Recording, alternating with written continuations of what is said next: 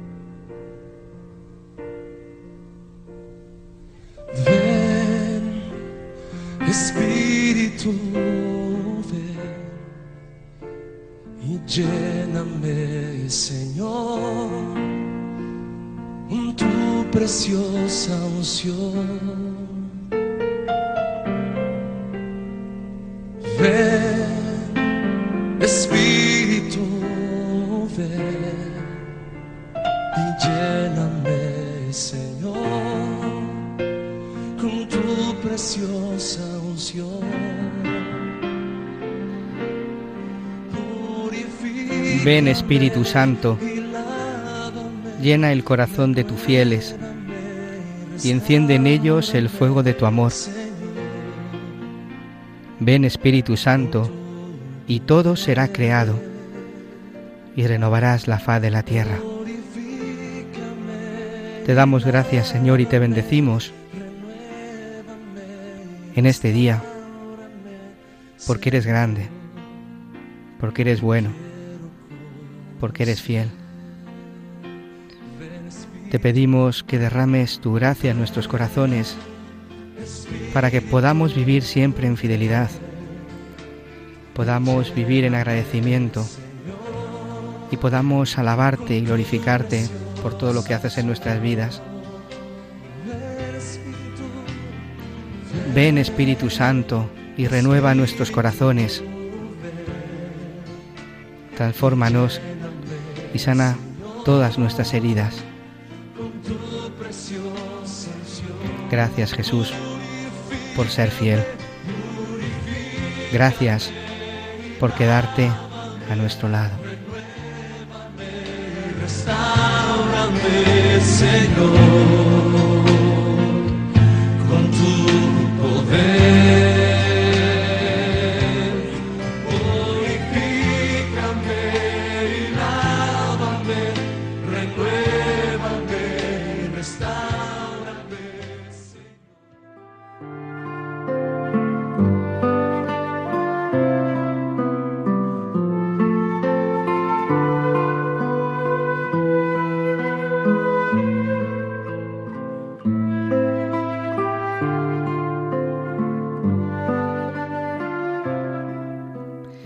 ¿Qué tal, queridos amigos y hermanos que nos seguís cada día por medio de las ondas? ¿Qué tal? ¿Cómo estáis, María? Hola, ¿qué tal? Un saludo para todos. ¡Qué alegría! Qué alegría tan grande estar aquí, de verdad que lo es, sí. Pablo, Ay, qué alegría, padre, otro día más. Qué Otro bien, día, Qué ¿eh? bien, qué regalo. ¿qué tal, Javi? ¿Cómo estás? Muy bien, encantado como siempre de estar aquí, disfrutando. Qué bien. Es que hablar del Padre Pío, hablar del Señor, siempre uno disfruta, ¿verdad? Sí. Vamos Juanjo, Hola padre, ¿qué tal? Pues muy contento como siempre de estar aquí y acompañado de pues mis compañeros y por supuesto del Padre Pío. hoy brilla tu cara de una forma especial. Sí, efectivamente. No lo voy a negar. Qué bien. Eh, y hoy tenemos también una visita muy especial que ya nos acompañó en los programas anteriores y que estamos encantados de que esté aquí con nosotros, el Padre Santiago. ¿Qué tal, Padre? Hola, ¿qué tal? Feliz, muy feliz de poder volver a estar con vosotros aquí otra vez. Qué bien, pues muchas gracias. Y hoy nos acompaña en el control, haciendo que todo esto pues, sea posible. Raquel, ¿qué tal? ¿Cómo estás? Hola, ¿qué tal? Bendecida por estar aquí de nuevo entre vosotros. Muchas gracias por llevar la nave, la nave de este barco. Pues seguimos aquí en este programa del Padre Pío en el umbral del paraíso. Os habla el Padre Isaac Parra desde los estudios de Radio María. En estos días eh, llevo rezando acerca de, de Dios como Padre y yo como su criatura. La verdad que ha sido unos días preciosos. Nosotros por el bautismo hemos sido renovados, hemos sido amados. Ese Padre que como dice el profeta, me ha tejido en el seno de mi madre, con delicadeza, con amor. Qué bello es ver a Dios como un Padre que está siempre a nuestro lado, pendiente de cada uno. Un Padre que no se va de nuestro lado, incluso cuando nosotros nos apartamos de Él. Vosotros, queridos hermanos, ¿sentís a Dios como Padre? Claro que sí. Padre, si no, no estaríamos aquí, seguro, segurísimo. Yo por lo menos estaría en otro sitio. Y, la verdad es que lo mejor que, a un ser humano nos puede pasar es encontrarnos con Dios y, sentirle cercano, sentirle en, cada día que te levantas y, y a sabiendas de que lo mejor está por venir después de esta vida. A mí la verdad es que me cuesta. Me cuesta mucho porque tengo más presente a, tengo más presente al Hijo, tengo más presente a Cristo como Salvador y como Maestro y, y, bueno, pues mm, me cuesta pensar en Dios como Padre y, experimentar así, ¿no? En, mi alma su paternidad me cuesta mucho. A mí me gusta pensar en Dios como Padre cuando se puede disfrutar de la naturaleza, de la creación. Ahí es donde yo más, más pienso en Dios como Padre. Pero también es cierto que me es mucho más fácil pensar en, Jesús o en la Virgen. ¿no? Yo le siento en la confesión. En la confesión es cuando le siento, en ese abrazo que da. Ahí es cuando le más le siento. Siento como padre ese abrazo de cuando me perdona. Para mí la verdad que es una alegría sobre todo el tema de la misa, ¿no? Cuando celebro la misa, porque bueno, creo que todo el mundo, bueno, toda la gente que ya va entrando en vida cristiana sabe, siempre la misa se dirige al Padre, todo se dirige al Padre por el Hijo, en el Espíritu, ¿no? Entonces la verdad que cuando va rezando en la misa las oraciones, pues es, eh, además yo, la verdad que rezo mucho al Padre Pío cuando celebro misa, ¿eh? le tengo muy presente, para que él me ayude a vivir la misa. Y, y es vivir la misa así, sabiendo que tú eres, estás unido a Cristo y que a través de ti te estás dirigiendo al Padre pidiendo por el pueblo, pidiendo por, por las almas que, que a veces eh, intenciones que te piden o personas que llevas en el corazón, claro. Y bueno, pues la verdad que es algo maravilloso, ¿no? Pues poder pensar así en el Padre. Y la verdad que también mucho, eh, me gusta mucho mirar que el Padre me ama tanto, nos ama tanto, que nos ha dado al Hijo. Y cuando veo al Hijo en Belén, cuando le ves en la cruz, cuando le ves en Nazaret, pues pienso mucho, ¿cuánto nos ama el Padre? Nos ama, uff, es increíble. Qué bello. Pues es verdad que nosotros hemos sido creados para alabar, bendecir y glorificar a Dios nuestro Padre, ¿no? Pues hoy en el programa vamos a ir al, al, epistolario segundo, donde Padre Pío nos hablará de la tentación, cómo el demonio nos tienta y a veces hace que nuestra vida tiemble en medio de nuestras dificultades. Esto nos va a venir muy bien para que podamos entender el pasaje del Evangelio donde Jesús estaba dormido sobre la barca. Pues queridos amigos, esto y muchas cosas más aquí en este programa en el cual saludamos de una forma muy especial a todos los enfermos que nos escucháis a través de las ondas. Comenzamos.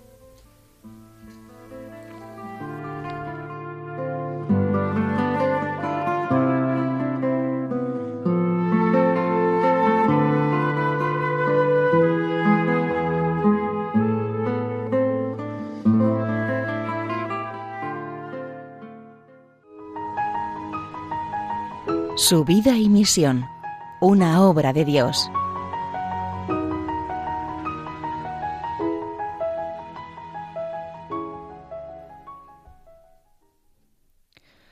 Al salir de su celda, Monseñor Rossi lleva siempre consigo tres pequeños objetos. El libro del Santo Evangelio para pedir el solemne juramento de no mentir y de decir toda la verdad, papel y la tinta para transcribir las declaraciones de los interrogados leerlas, corregirlas y hacerlas firmar. En su investigación, el visitador no sigue un esquema prefijado. Llama e interroga a los testigos según le parece. No comienza con el Padre Pío, aunque acaba con él. A algunas les escucha solo una vez, a otros decide escucharles dos, tres veces. A algunos les hace pocas preguntas, con otros insiste en temas ya tocados. El ritmo de los interrogatorios es martillante. Monseñor Rossi comienza ya a las siete y media de la mañana y sigue hasta la noche. Incluso en dos casos, los interrogatorios comienzan después de cenar a las nueve hasta la noche profunda. En su conjunto, el inquisidor recoge 24 declaraciones y las ordena según un orden bien preciso. En primer lugar, aparecen las declaraciones de dos externos al convento, el astuto arcipreste párroco de San Giovanni Rotondo, el canónigo Giuseppe Principe y el joven canónigo Dominico Paladino, ecónomo de la misma parroquia, sometido a tres interrogatorios insinuando más que afirmando. El primero lamenta el clima de fanatismo religioso alrededor del Padre Pío y critica lo que hacen los otros frailes.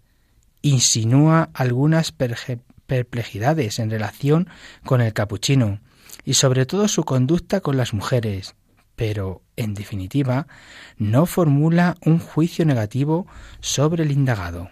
El segundo, es decir, Domenico Paladino, quizá se ha puesto de acuerdo antes con su párroco sobre el tenor y el contenido de las declaraciones. Ante el inquisidor, de hecho, relata algunas sospechas sobre la pureza del Padre Pío, acusando a los frailes de difundir noticias sobre milagros inexistentes. Después, en la segunda declaración, corrige el tiro y a la vez que desaprueba el ambiente alrededor del capuchino, elogia al fraile y su espiritualidad. Aunque carecen de verdaderas acusaciones, las declaraciones de Principe y Paladino se revelan poco fiables. Más tarde, los dos eclesiásticos demostrarán su mala fe y el plan organizado para dañar al Padre Pío. Al final de su vida, sin embargo, Paladino admitirá haber mentido y confesará abiertamente la naturaleza calumniosa de sus declaraciones. Una vez bajado el telón sobre los dos testigos externos, la escena se abre ahora dentro del convento. Viene a declarar los frailes, hermanos del Padre Pío. Monseñor Rossi convoca a siete.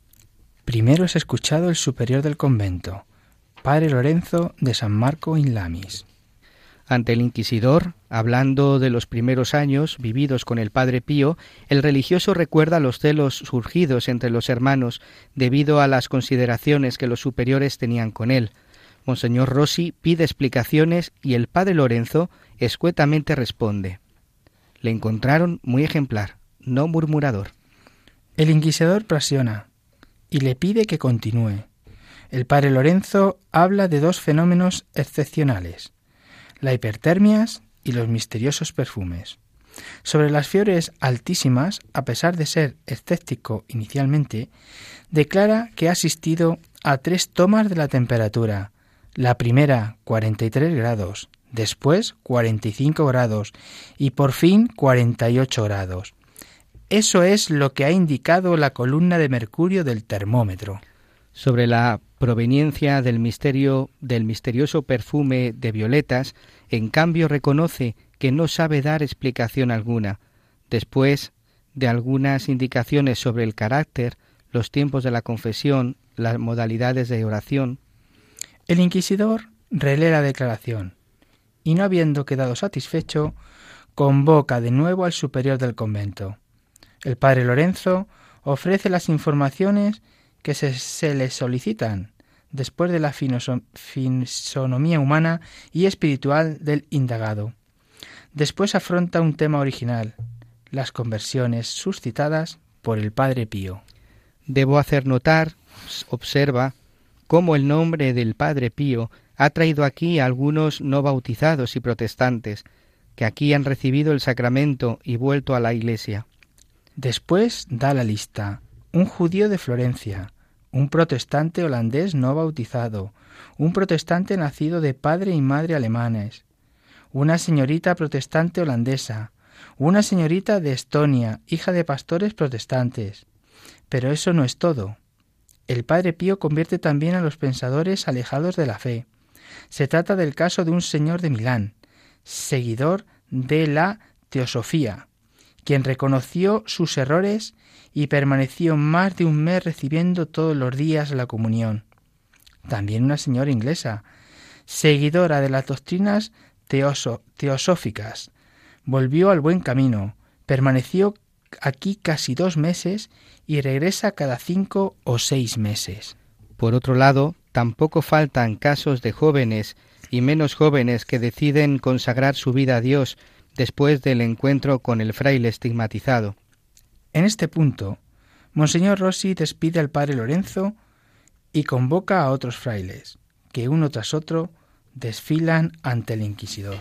El padre Ignacio de Helsi relata que hasta poco tiempo antes el pobre convento de San Giovanni Rotondo, el cartero llevaba para el padre Pío hasta 600-700 cartas diarias, un número excepcional para los años 20.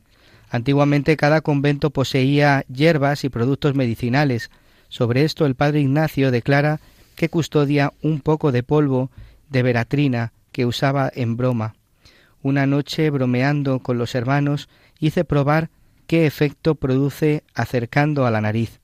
Tomó también el padre Pío, y fue necesario que se fuese a la celda porque no dejaba de estornudar. Después de haber prestado juramento, el padre Luigi de Serra Capriola refiere algunas noticias sobre el ambiente del convento. Los frailes, relata el religioso, han dejado de lado el clima de devoción alrededor del Padre Pío. Sin embargo, a Monseñor Rossi le interesa la actitud del indagado ante el entusiasmo popular y el Padre Luigi le confiesa sencillez, siempre impasible ante cualquier honor, etc. Nunca hemos visto que se haya salido de su sencillez. Ante el inquisidor, el padre Ludovico de San Giovanni Rotondo relata la vida de oración del capuchino estigmatizado. De modo muy escueto dice que el padre Pío prolonga la oración y uno se cansa de esperarlo, especialmente si hace la meditación. El padre Cherubio de San Marco in Lamis, en cambio, habla de sensacionalismo, pero lo proclama un hecho del pasado. Por último, el inquisidor convoca al padre Pietro de la Chitella, en aquel momento provincial de la provincia capuchina. El religioso describe algunos aspectos de, de, sus súbditos, que conoce ya de los años de su formación en San Elía de Pianisi. Rossi anota y después de la firma le despide.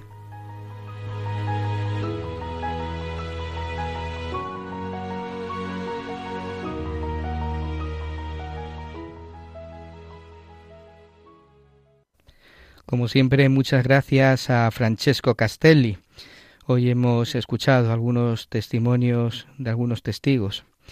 Eh, continuamos en el Padre Pío en el umbral del paraíso y me gustaría escuchar en este momento la carta del Padre Pío que María nos trae acerca de las tentaciones sobre la fe.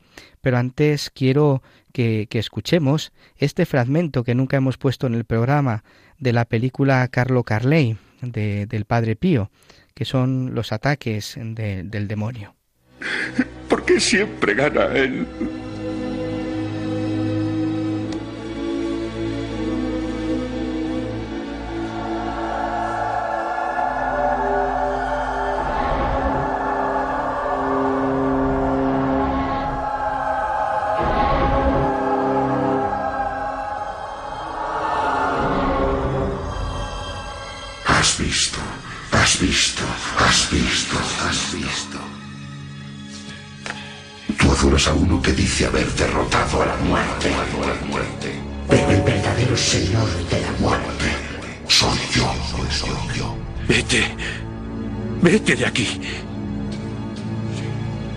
Has intentado desafiarme, pero no lo has conseguido.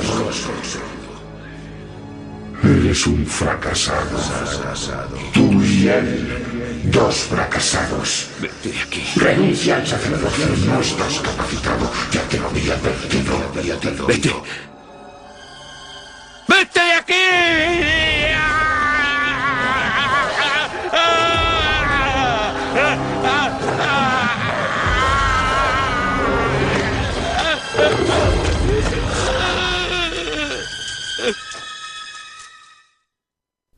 Pues estas son las, las tentaciones de la vida ordinaria eh, en el Padre Pío. Así vivió pues muchísimos años de su vida, más de 50 años, con estas tentaciones y manifestaciones eh, del demonio. ¿Qué os parece? es que da miedo, da miedo. Es verdad, pues eh, cuánto debió de sufrir ¿no? el, el Padre Pío por, por, por esa presencia del demonio que le atacaba y le quería, le quería arrancar de la fe a sabiendas de que eh, su alma era valioso al servicio de, nuestro Señor, ¿no? Para, para salvar almas, a- almas y para, y para acercar a muchísima gente al Señor, ¿no? Y eso es donde el demonio pues se retuerce y, y ataca mm, ferozmente, ¿no? Como nos, como nos pasa a los demás, ¿no?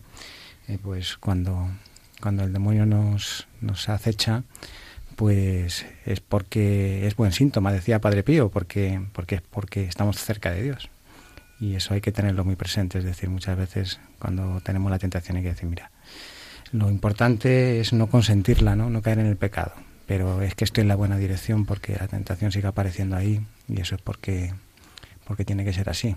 Porque además me hace crecer, ¿no? Es un sí a Dios cada vez que venzo una tentación. La verdad que, bueno, coincido con Pablo, ¿no? Que precisamente la tentación es ocasión para afirmarnos en el amor de Dios, ¿no? Y es una constante de los santos eh, que la presencia del maligno precisamente cuando tan brutalmente incluso y tan a las claras tienta precisamente es eh, porque todo va muy bien en el alma, ¿no? Me estaba acordando también, por ejemplo, de Santa Teresa. Cuando Santa Teresa comienza las fundaciones, eh, pues llega a un sitio, llega a otro y todo se enrevesa, ¿eh? todo se enrevesa. Y ella siempre le decía, venía a lo mejor alguna, alguno de los sacerdotes que la acompañaban o alguna de las hermanas, y venían como pues, cabizbajas o fíjate madre y tal, y decía ella, el demonio tienta, buena señal, buena señal, para adelante, ¿no? Con esa firmeza de voluntad, sabiendo, como decía ella, de esa determinada determinación, ¿no? Y, y bueno, es que el Padre Pío es lo mismo, es un poco igual, ¿no? Los santos que han padecido así tentaciones tan brutales, nos ayudan a nosotros que somos más pequeños, eh, a que cuando también padecemos nuestras tentaciones, que a lo mejor no son tan externas, eh, gracias a Dios, pero que nos ayudan precisamente a, a, seguir adelante, ¿no? a no tener miedo y a saber que la, el Señor, que la Virgen no nos abandonan y que precisamente de esa forma el Señor nos quiere hacer crecer, porque nos hace afianzarnos en el amor a Él. Sí, pero en medio de la tentación a veces es todo muy complicado. El, el patas, por llamarle de alguna manera, sabe dónde tentarnos a cada uno de nosotros y sabe cómo... Y son momentos muy difíciles eh, en, eh, cuando somos tentados en ellos. Algunos pueden atacarlos a través pues, de la carne, otros a, a través del espíritu, a través de un montón que lo que te hace es sufrir. Y en esos momentos tienes que tener muy claro, o tienes que tener eh, las ideas muy claras para pensar que, la tentación es algo que puede eh, en, esa lucha pues agradar a Dios, ¿no?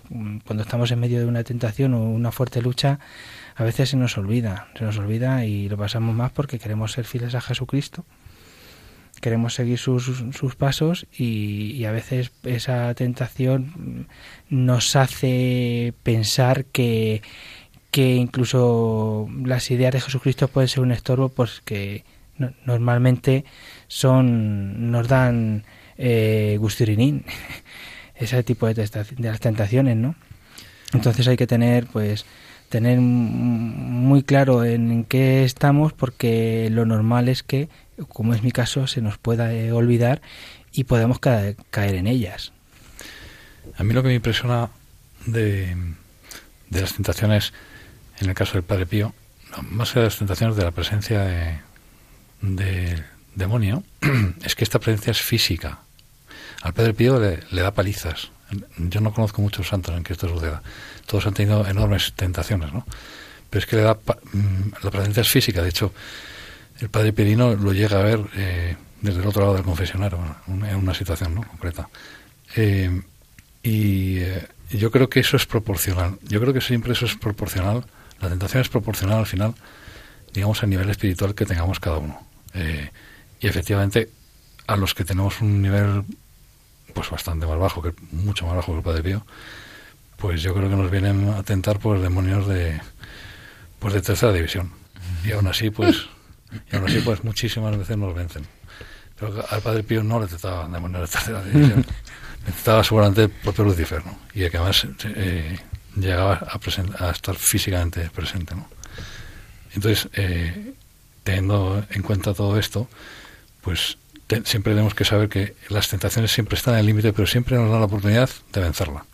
Pero siempre están muy en el límite. Por lo menos en mi caso, yo lo veo siempre muy en el límite porque muchas veces me, me sobreponen, claro.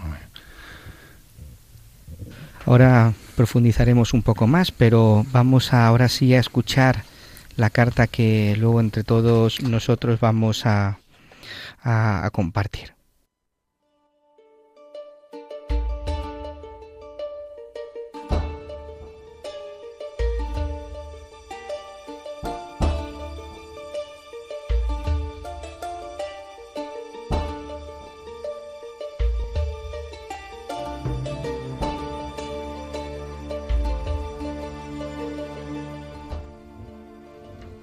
Una vez más, mi alma ha bajado estos días al infierno.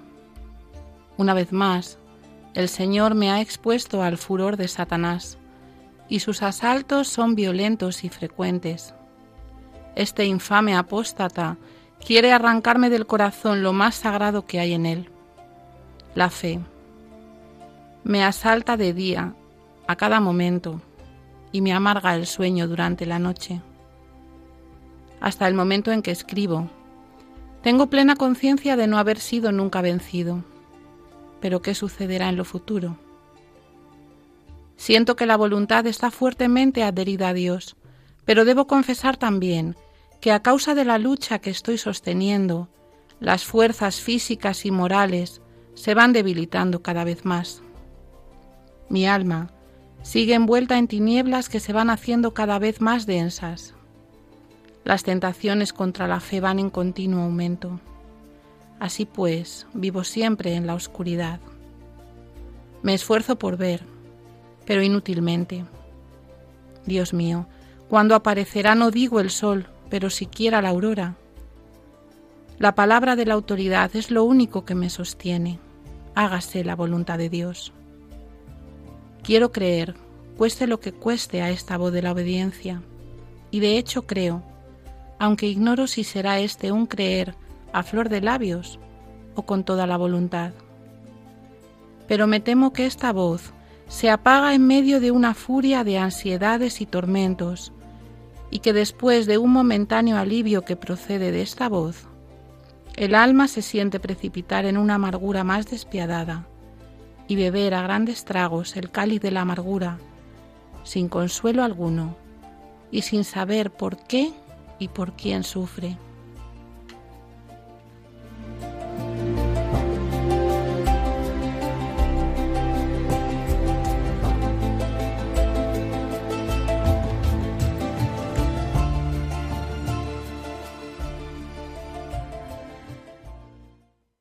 Pues qué bonita, qué bonita carta, ¿no? En la que nos, nos recuerda una vez más la, la existencia del demonio que, que, lo que busca principalmente es apartarnos de la fe, la fe que es creer en Dios y en aquello que Él nos dice, ¿no? Como el demonio, que también nos lo ha dicho el Papa en muchas ocasiones, que el demonio existe, ¿no?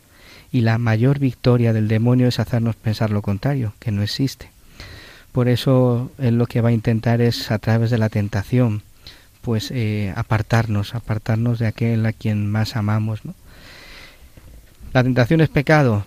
Pues no, no es pecado. Gracias a Dios, decía el Padre Pío en, sus escritos del epistolario, decía que la tentación es el signo de que, de que Dios está en, ti, ¿no? de que estás haciendo las cosas bien, porque de otra forma eh, pues nos hubiéramos dejado llevar eh, por las manos de, del demonio y ya pues no tendríamos tentaciones, ¿no?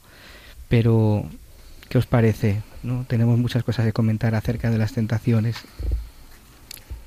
Especialmente a mí me llamaba la atención eh, el verdadero alma que eh, el arma que tenemos, ¿no? Para luchar contra la tentación y que lo decía Padre Pío en esta carta, ¿no? Es la voluntad adherida a Dios.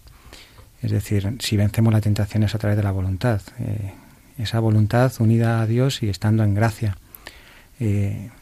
Cuando estamos cerca de la Eucaristía, cuando estamos cerca del sacramento de la reconciliación, cuando estamos en oración más o menos constante, pues las tentaciones se vencen de una forma más fácil pero cuando estamos en otras situaciones más alejadas del Señor, pues nuestra voluntad se debilita.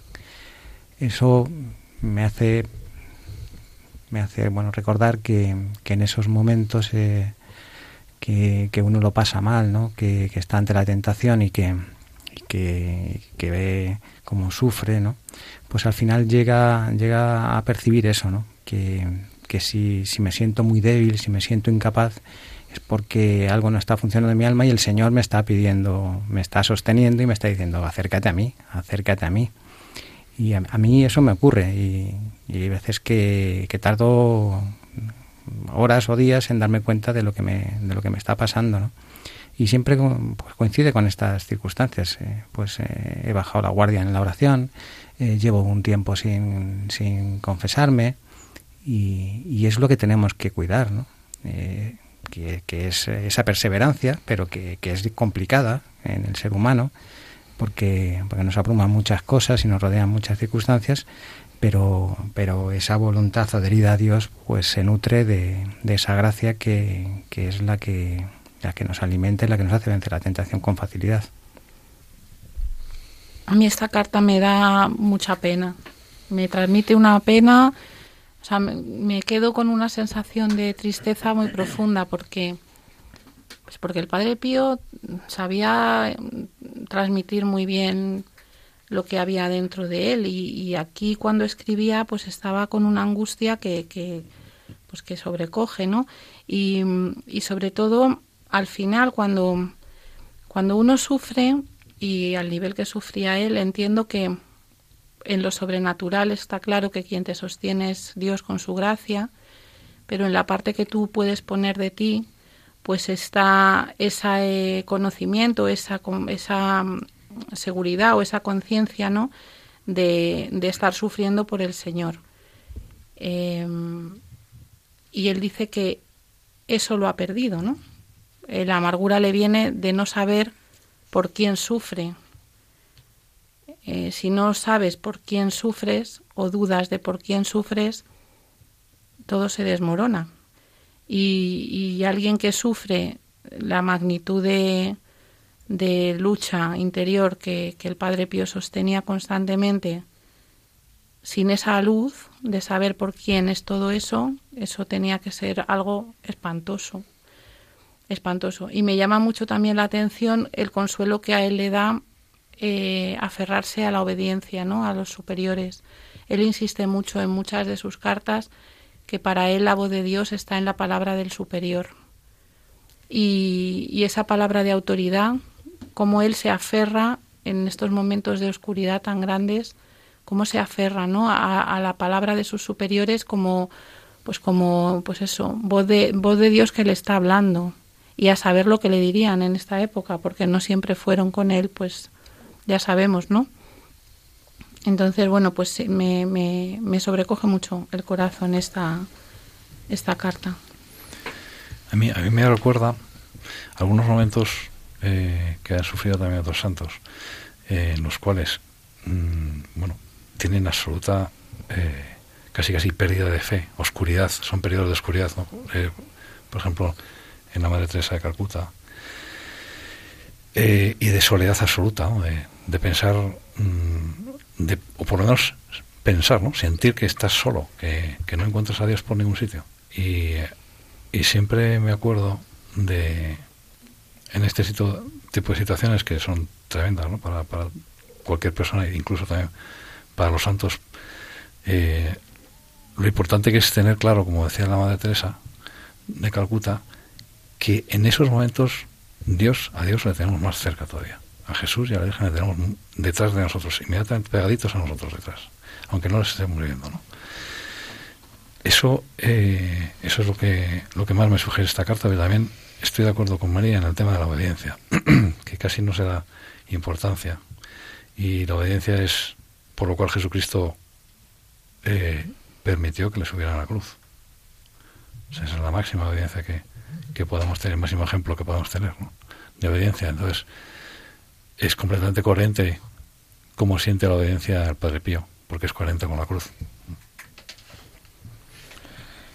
Eh, la tentación continua, mm, aparte de, provocar pues ese sufrimiento, que el padre Pío el padre Pío no temía sufrir. Eh, yo creo que en, la carta, como bien ha dicho María, eh, el padre también la tentación agota. Yo creo que cuando estás continuamente en guerra te agotas. Yo creo que en esta carta el padre Pío está agotado también, ¿no? luego cogiera fuerzas pues de Jesús y de la Virgen María, pero eh, está agotado, ¿no? Eh, es, es el, demonio no, no, se cansa de, intentar eh, separarnos de Dios, solo nos deja cuando nos separamos de Él. Por eso viene esa falsa paz, cuando nos separamos de Él, de repente la guerra parece que se acaba. Entonces, yo creo que ahí el, el Padre Pío lo tenía bastante claro y sigue luchando, ¿no? y él sabía aferrarse a lo que se tenía que aferrar. Muy claro, su rosario, su madre y nuestra madre, a su amado Jesucristo, que en ningún momento le, los, los dejó de lado. Y sufrió así, tanto interiormente en su corazón, como exteriormente en esas llagas que, que para él eran un regalo de Dios. Entonces, pues, ser tentado es símbolo de que eh, estás cerca de Dios, por supuesto, pero sufres, ¿eh? sufres.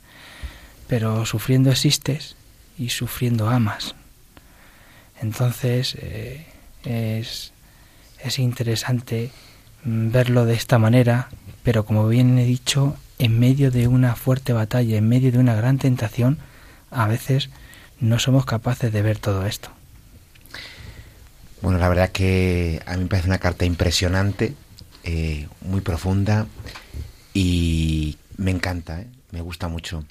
Me hace pensar en muchas cosas, me ha hecho pensar, como ha dicho Javi, también en, en otros santos. Me he acordado de Santa Teresita, la prueba final que pasa de la fe, como escribía ya con sangre el credo, incluso, ¿no? Creo en Dios. Me, me he acordado de, también de la Madre Teresa. Ella llega a decir en sus cartas a veces que he llegado a amar la oscuridad. ¿eh? He llegado a amar la oscuridad.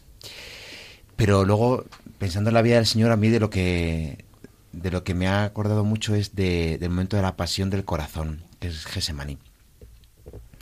Eh, la pasión externa, uno podría pensar incluso, eh, podría haber una persona que humanamente incluso sufriera más que Jesús, en el sentido de que podríamos inventar, somos así de crueles los hombres, un tormento incluso más horroroso o más lento. ¿eh? Pero ese sufrimiento sería siempre menor que el que tuvo Cristo. ¿Por qué? Porque Él no sufre solamente externamente. Él sufre cargando el pecado del mundo, ¿no? Y precisamente eso es lo que se manifiesta en Getsemaní. En el huerto de los olivos, Jesús está cargando todo el pecado de la humanidad.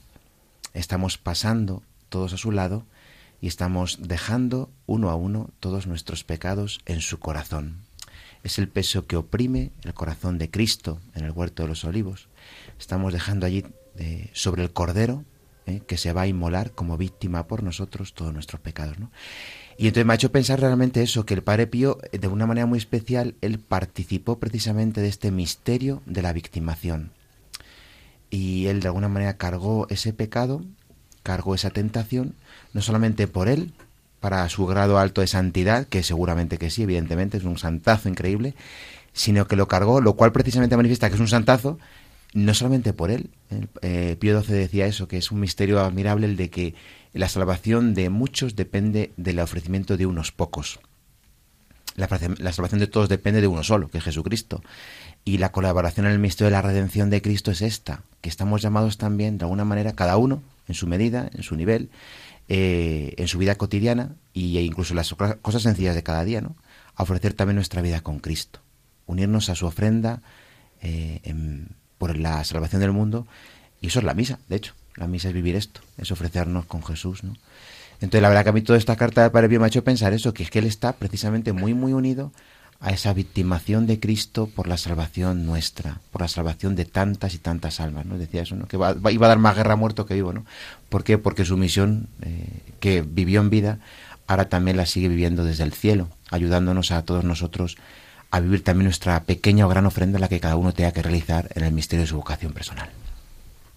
Dice el Padre Pío en, en su epistolario también, que cuando el, diablo se revuelve es señal de que no está muy contento. Lo que debe inquietarnos de veras es su silencio. Y, es verdad, ¿no? es lo que decía antes, que cuando el demonio está revuelto es señal de que estamos muy cercanos a Dios. Y fijaros, eh, el Padre Pío nos habla de tres cosas que son importantes contra la tentación, que son, como decimos, las armas. Una de ellas es la vigilancia, tener que huir de las ocasiones de peligro, estar pendientes de que el demonio anda rondando buscando a quien devorar. Y tenemos que ser precavidos, tenemos que ser vigilantes, no ir a donde sabemos que podemos caer. Eh, la oración, qué importante es rezar. Cuanto más cerca de Dios estamos, más lejos del mundo estamos y cuanto más cerca del mundo estamos, más lejos de Dios estamos. ¿no? Entonces necesitamos la, la, vida de oración. María me está haciendo señas de que es importante el rezo del rosario, por supuesto, María. Hombre, claro. Efectivamente, el rosario es el arma contra las tentaciones del demonio. Efectivamente, eso también lo decía, lo decía Padre Pío. y también es importante la humildad. Vigilancia, oración y humildad son las armas para vencer todas las tentaciones, que deben ir acompañadas de una confianza ilimitada en Dios, sin detenerse jamás en la mitad del camino. Qué bonito, ¿no? Una de las cosas que no me acuerdo, creo que también lo decía Padre Pío, María, tú que sabes el epistolario, recuérdamelo. ¿Te acuerdas cuando, eh, cuando decía, creo que era el Señor, al Padre Pío, que muchas almas se abandonaban a la tentación? Sí, pero hablaba de los sacerdotes almas. sí, sí, sí. Sí, era ahí, ¿verdad? Sí. Pues eh, eso es pues importante, ¿no? También él lo dirá más adelante, no abandonéis vuestras almas a la tentación, dice el Espíritu Santo, pues la alegría del corazón es la vida del alma y un tesoro inagotable de santidad. No abandonar el alma a la tentación, porque es verdad que, que muchos no solamente los sacerdotes, ¿no? Yo creo que, que muchas almas eh, les da igual, pecar que no pecar, eh, amar a Dios que no amarle. ¿Qué decís? Que, es el verdadero problema de la sociedad de hoy en día, ¿no? Que no hay un sentido de pecado, no hay un sentido del mal como tal. Y otra de las cosas, incluso, eh, y aquí me identifico como, como cristiano, es que podemos caer es en reconocernos perfectos y perder la calma y la alegría y el entusiasmo cristiano, ¿no? Simplemente porque he caído en el pecado. Eh, somos pecadores. Y eso va unido con lo que acaba de decir usted, Padre, de la humildad que nos dice Padre Pío. Somos pecadores. Quien no pecó fue Cristo, pero nosotros sí y sabemos que vamos a pecar. Entonces, desde ese punto de vista, pues cuando hemos caído nos levantamos, pedimos perdón a nuestro Padre y caminamos en alegría. Eh, esto se puede, si no, convertir en un auténtico calvario constante y no, el Señor nos ha regalado hasta, hasta la reconciliación con Él, ¿no? En vida. Y, hay que aprovecharlo, eh, hay que aprovecharlo. Y que vivimos un poco instalados, yo no sé si, em, bueno, en el subjetivismo creo que se llama, bueno, de hacer depender de, de nuestro sentimiento, de nuestra opinión, de cómo nos parece a nosotros el que las cosas sean o no pecado. Porque tú objetivamente puedes estar viviendo una situación concreta que es pecado, pero esto se escucha mucho, ¿no? Pero yo me siento bien, yo no creo que ofenda a Dios, yo no le quiero ofender. Bueno, a ver, es que no depende solo de eso, de que, tú quieras o no. Eso es. O sea, hay que reconocer objetivamente determinados comportamientos que es que son intrínsecamente malos y no depende de que tú quieras, no quieras o lo que opines, ¿no? Y ahí estamos. Bueno, la verdad que como estamos en una sociedad tan subjetivista, ¿no? Pues es lo que pasa. De todas formas, eh, con respecto a lo que decía antes Pablo, eh, claro que no hay sentido de pecado, pero en el fondo no hay sentido de pecado porque no hay sentido de amor de Dios. O sea, si, si yo no creo en Dios, si yo no tengo relación con Dios, entonces da igual, ¿no? Eso es lo de si Dios no existe todo está permitido, decía Dostoyevsky, ¿no? Y es que es así. Si, si yo no tengo relación con Dios y para mí Dios no existe, si yo vivo como si Dios no existiera, pues entonces claro, no voy a ver nada malo, o sea, a hacer lo que me apetezca y ya está, lo que me venga en gana. En el fondo es como una regresión a la animalidad y al instinto, ¿no? Vivir así como de esa forma tan brutal. A mí me parece interesantísimo eh, la contraposición que hace el Padre Pío de la alegría del corazón a, eh, al tema del abandono, o sea, el abandono de- del alma a la tentación frente a lo que es la alegría del corazón. Porque muchísimas veces, y abundando un poco lo, que estáis comentando del mundo, ¿no? del mundo actual, se identifica alegría en todo lo contrario. Se identifica alegría en el, en el abandono, en el abandono a la tentación o en los en las supuestas libertades que no son que no son libertades. Y, y eso además lo tiene claro en este sentido que está equivocado muchísima gente. Yo creo que lo tienen clarísimo en el, otro sentido. Para mí es, eh, o sea, eh, piensan, para mí lo que es alegre es dejarme totalmente a mis placeres o a mi... Y, y es lo que está diciendo el Padre Pío, que es todo lo contrario, que la verdadera alegría, alegría, que en muchas cosas, en muchas eh, ocasiones se identifica con fe- eh, eh, felicidad y no es exactamente lo mismo. Si hablamos de felicidad estamos hablando más bien de un estado permanente de alegría, ¿no? Pero sí, en la propia alegría es, es en el momento en que has superado la tentación. Es importantísimo. Juanjo. Sí. ¿Quién es tu descanso? En los momentos de sufrimiento, de lucha, de tentación. Pues es algo que, que pensaba decir ahora, cuando no abandonéis vuestras almas a la tentación, tú puedes tienes dos opciones. Una, abandonas a la tentación, se te acaba la guerra, hay una falsa paz, has caído. Dos, abandónate el alma a Dios, agárrate fuerte a Él. Y nos da pues mucha ayuda nuestra Madre, la Virgen María. Dios, tú eres mi descanso.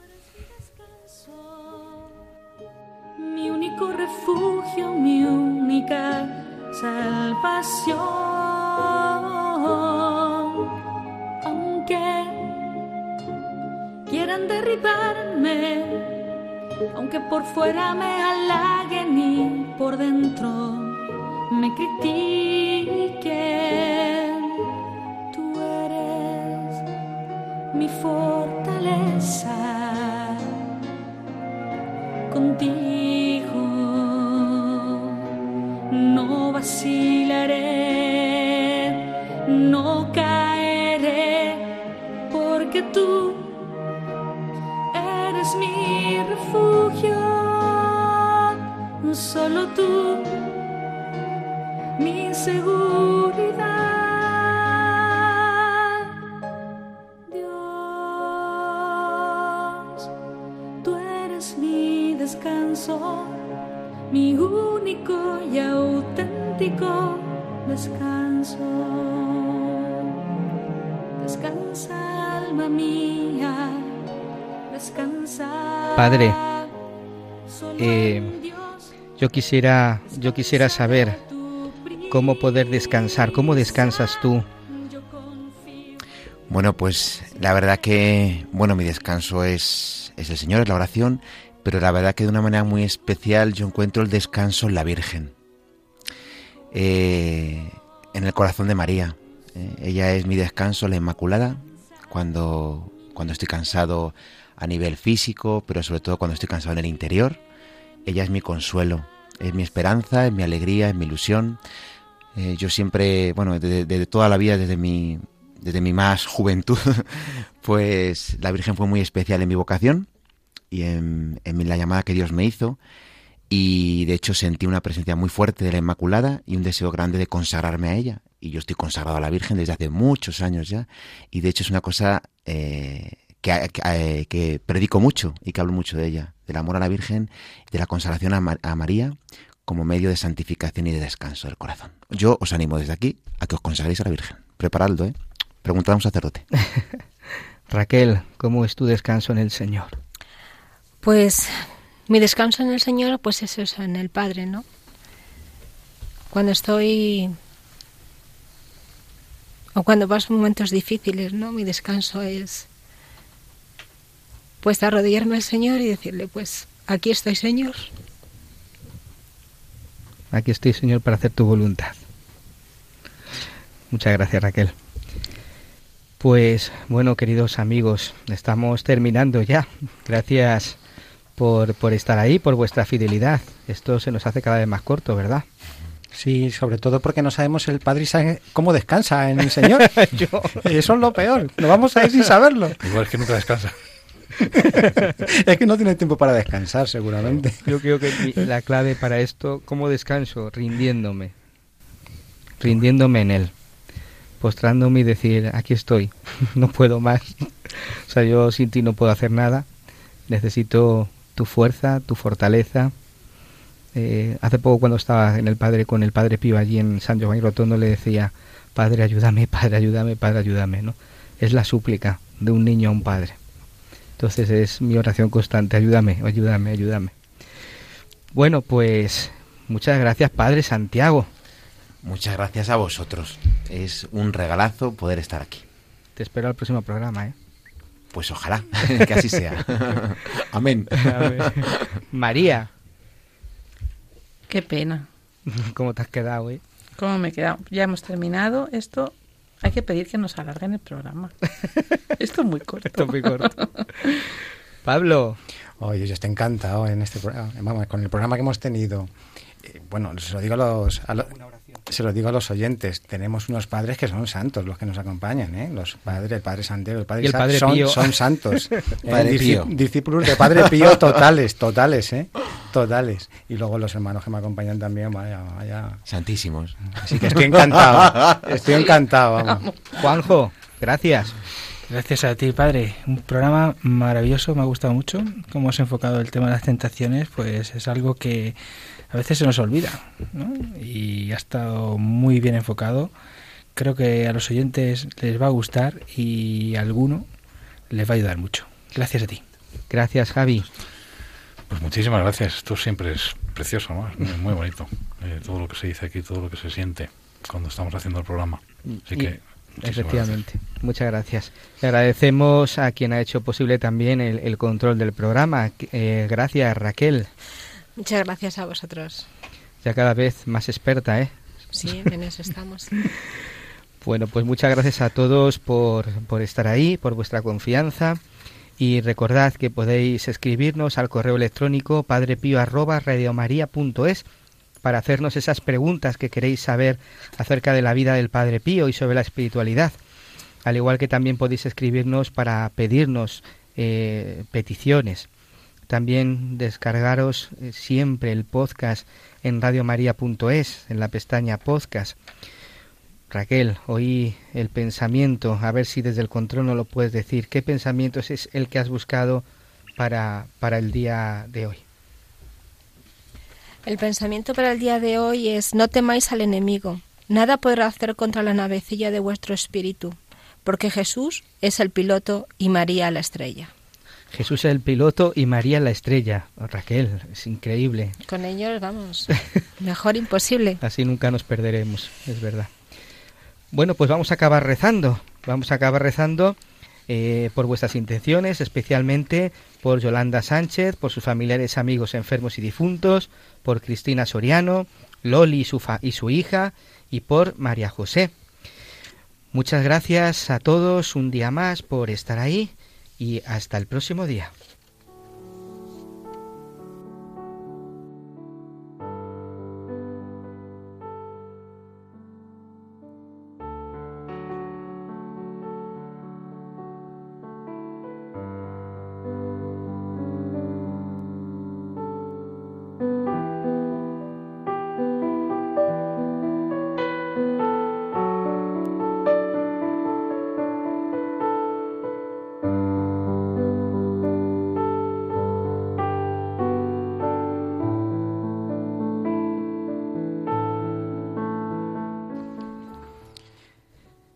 Padre, sentir la tentación es inevitable, pero ayúdame para no consentirla nunca.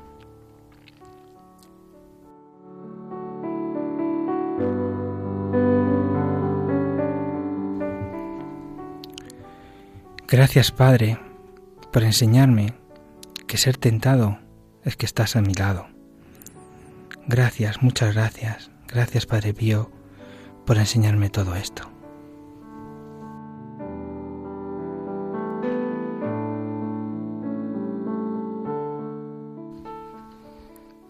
Que tu fe, Señor, ilumine una vez más mi entendimiento y que tu caridad inflame mi corazón, quebrantado por el dolor de ofenderte en la hora de la prueba.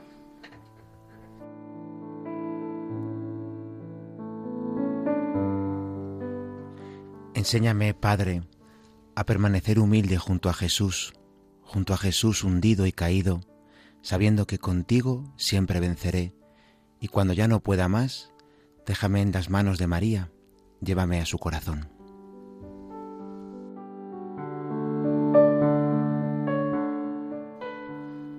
El Señor esté con vosotros Y con, y con tu espíritu. Y la bendición de Dios Todopoderoso, Padre, Hijo y Espíritu Santo, descienda sobre vosotros y os acompañe siempre. Amén. Amén.